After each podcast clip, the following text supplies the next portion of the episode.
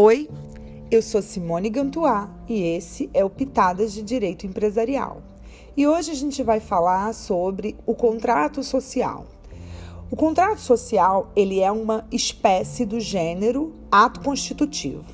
Nós estudamos a classificação das sociedades quanto aos seus atos constitutivos e elas podem ser contratuais e institucionais. As sociedades contratuais se constituem através de um contrato social e é isso que a gente vai estudar hoje. Então, para é, ter um contrato social é preciso ser uma sociedade contratual e no nosso Código Civil nós encontramos cinco sociedades, cinco tipos societários contratuais, que seriam a EIRELI, a sociedade simples, a sociedade em nome coletivo, a sociedade em comandita simples e a sociedade limitada.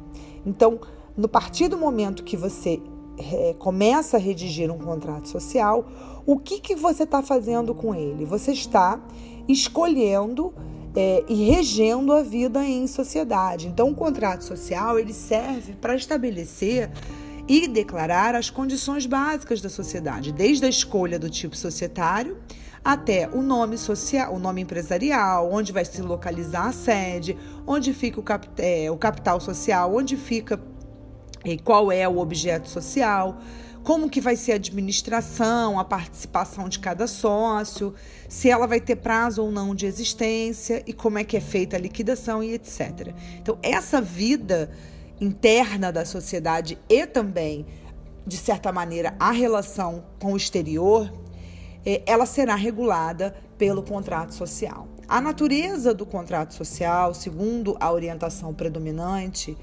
é, ele é de um contrato plurilateral. E isso é assim definido porque a relação do contrato social não é uma relação de sinalagma, como é a relação do, do, dos contratos, negócios jurídicos bilaterais por excelência, em que você tem uma prestação e uma contraprestação, cada uma vindo de um lado. Aqui a gente tem uma relação de plurilateralidade mesmo, porque dele emanam inúmeras obrigações dos sócios ou do sócio com a sociedade. E interessante é que a celebração do contrato não é com os sócios, é com a sociedade. Tanto que, tanto é assim que quando um sócio rompe a sua relação com a sociedade, ele resolve a sua relação com a sociedade, porque ele está desfazendo o vínculo contratual com a sociedade. Por isso que ele, ele, ele tem uma relação de, de contrato com a sociedade. Então vamos falar rapidamente, porque os, os, estreitos limites dessa proposta do podcast são pitadas mesmo, é para a gente ter uma noção. A regulação do contrato social ela é feita é, nos artigos 997A até o artigo 1000 também. Né? São vários artiguinhos que tratam desse assunto, mas especificamente o que nos interessa é o artigo 997. Mas antes da gente falar de todos os dispositivos do artigo 997, eu quero só fazer uma premissa de que o artigo 997 está dentro do capítulo que trata da sociedade do tipo simples. Então você precisa ler esse artigo sob a perspectiva do tipo societário que você vai constituir.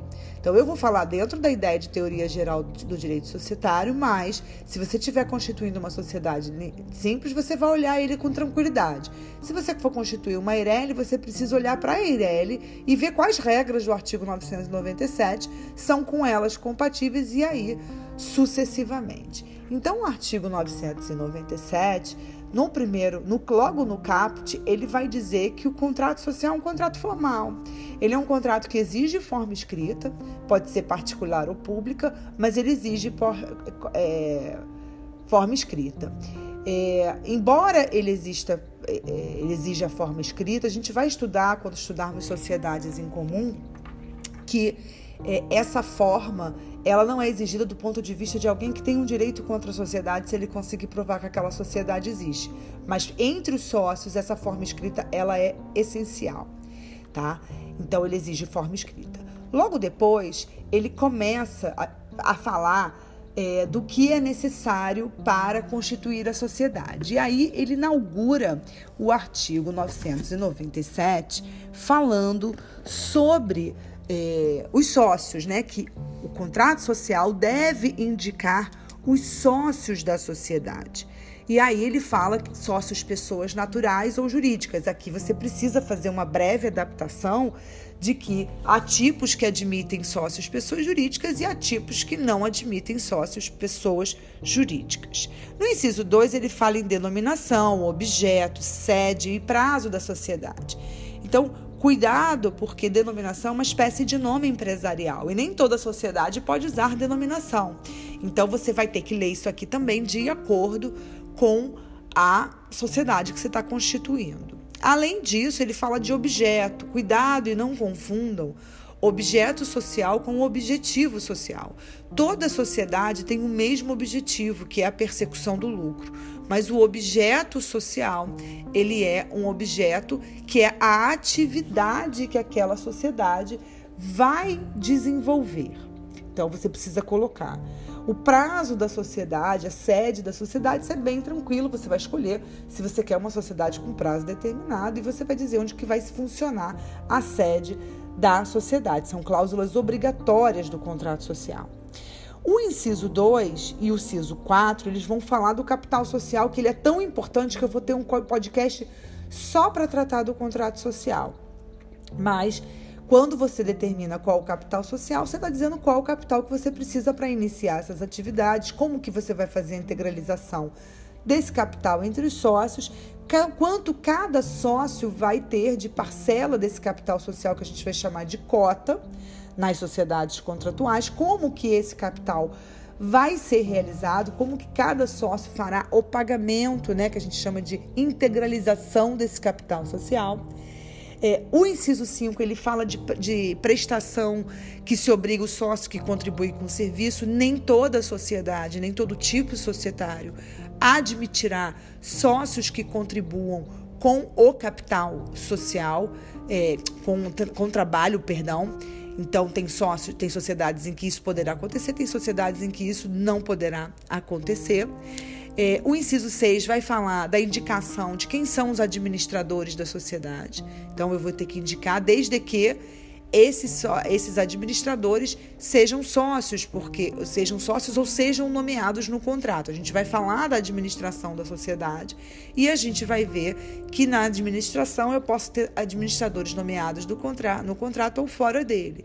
Quando eu nomear esse contrato, esse administrador fora do contrato, o contrato social vai ter que determinar em seu conteúdo como que eu faço a condução desse administrador a função de administrador, já que eu vou fazer a nomeação em ato separado. É, e por último, é, eu preciso também colocar a participação de cada sócio nas perdas e nos lucros da sociedade. Isso, inclusive, é considerado. Essa, essa cláusula é uma das cláusulas que trazem direitos essenciais de sócio. A gente também vai tratar isso em um podcast especial. É, chama atenção apenas no artigo 997, é o inciso 8, que ele fala de responsabilidade subsidiária, mas esse é um dispositivo que só tem aplicação às sociedades do tipo simples. Então eu não vou discorrer sobre ele aqui para vocês, porque ele é uma regra específica desse tipo societário, ele não tem aplicação a todo e qualquer tipo societário. Só para a gente fechar aqui, contrato é contrato, gente.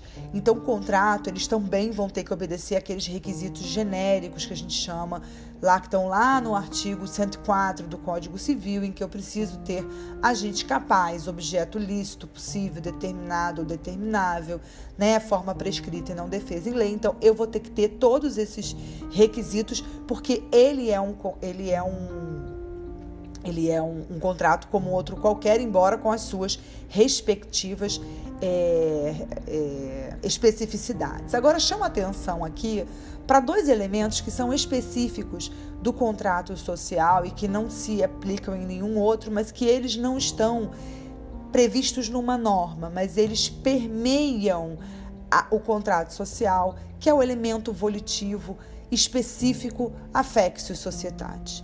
Quando um sócio manifesta sua vontade no sentido de, de celebrar o contrato de sociedade, ou seja, de se tornar sócio de uma sociedade, a sua manifestação de vontade ela é contaminada por um elemento volitivo específico dos contratos sociais, ao que nós denominamos affectio societatis.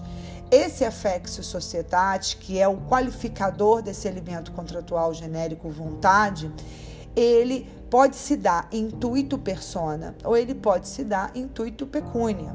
Quando ele se der intuito persona, a gente vai dizer que essa sociedade é uma sociedade contratual, ao passo que quando nós dissermos, quando nós verificarmos que ele é um elemento volitivo intuito pecúnia, a gente vai dizer que ele é uma sociedade de capital. Existem autores que vão tratar o affectio societatis como se ele fosse único exclusivamente intuito persona, mas eu, data vênia, não concordo, porque eu entendo que o, o affectio societatis é um elemento volitivo característico, característico das sociedades.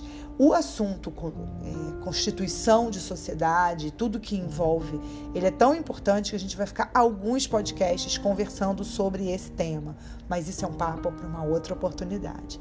Até lá. Tchau!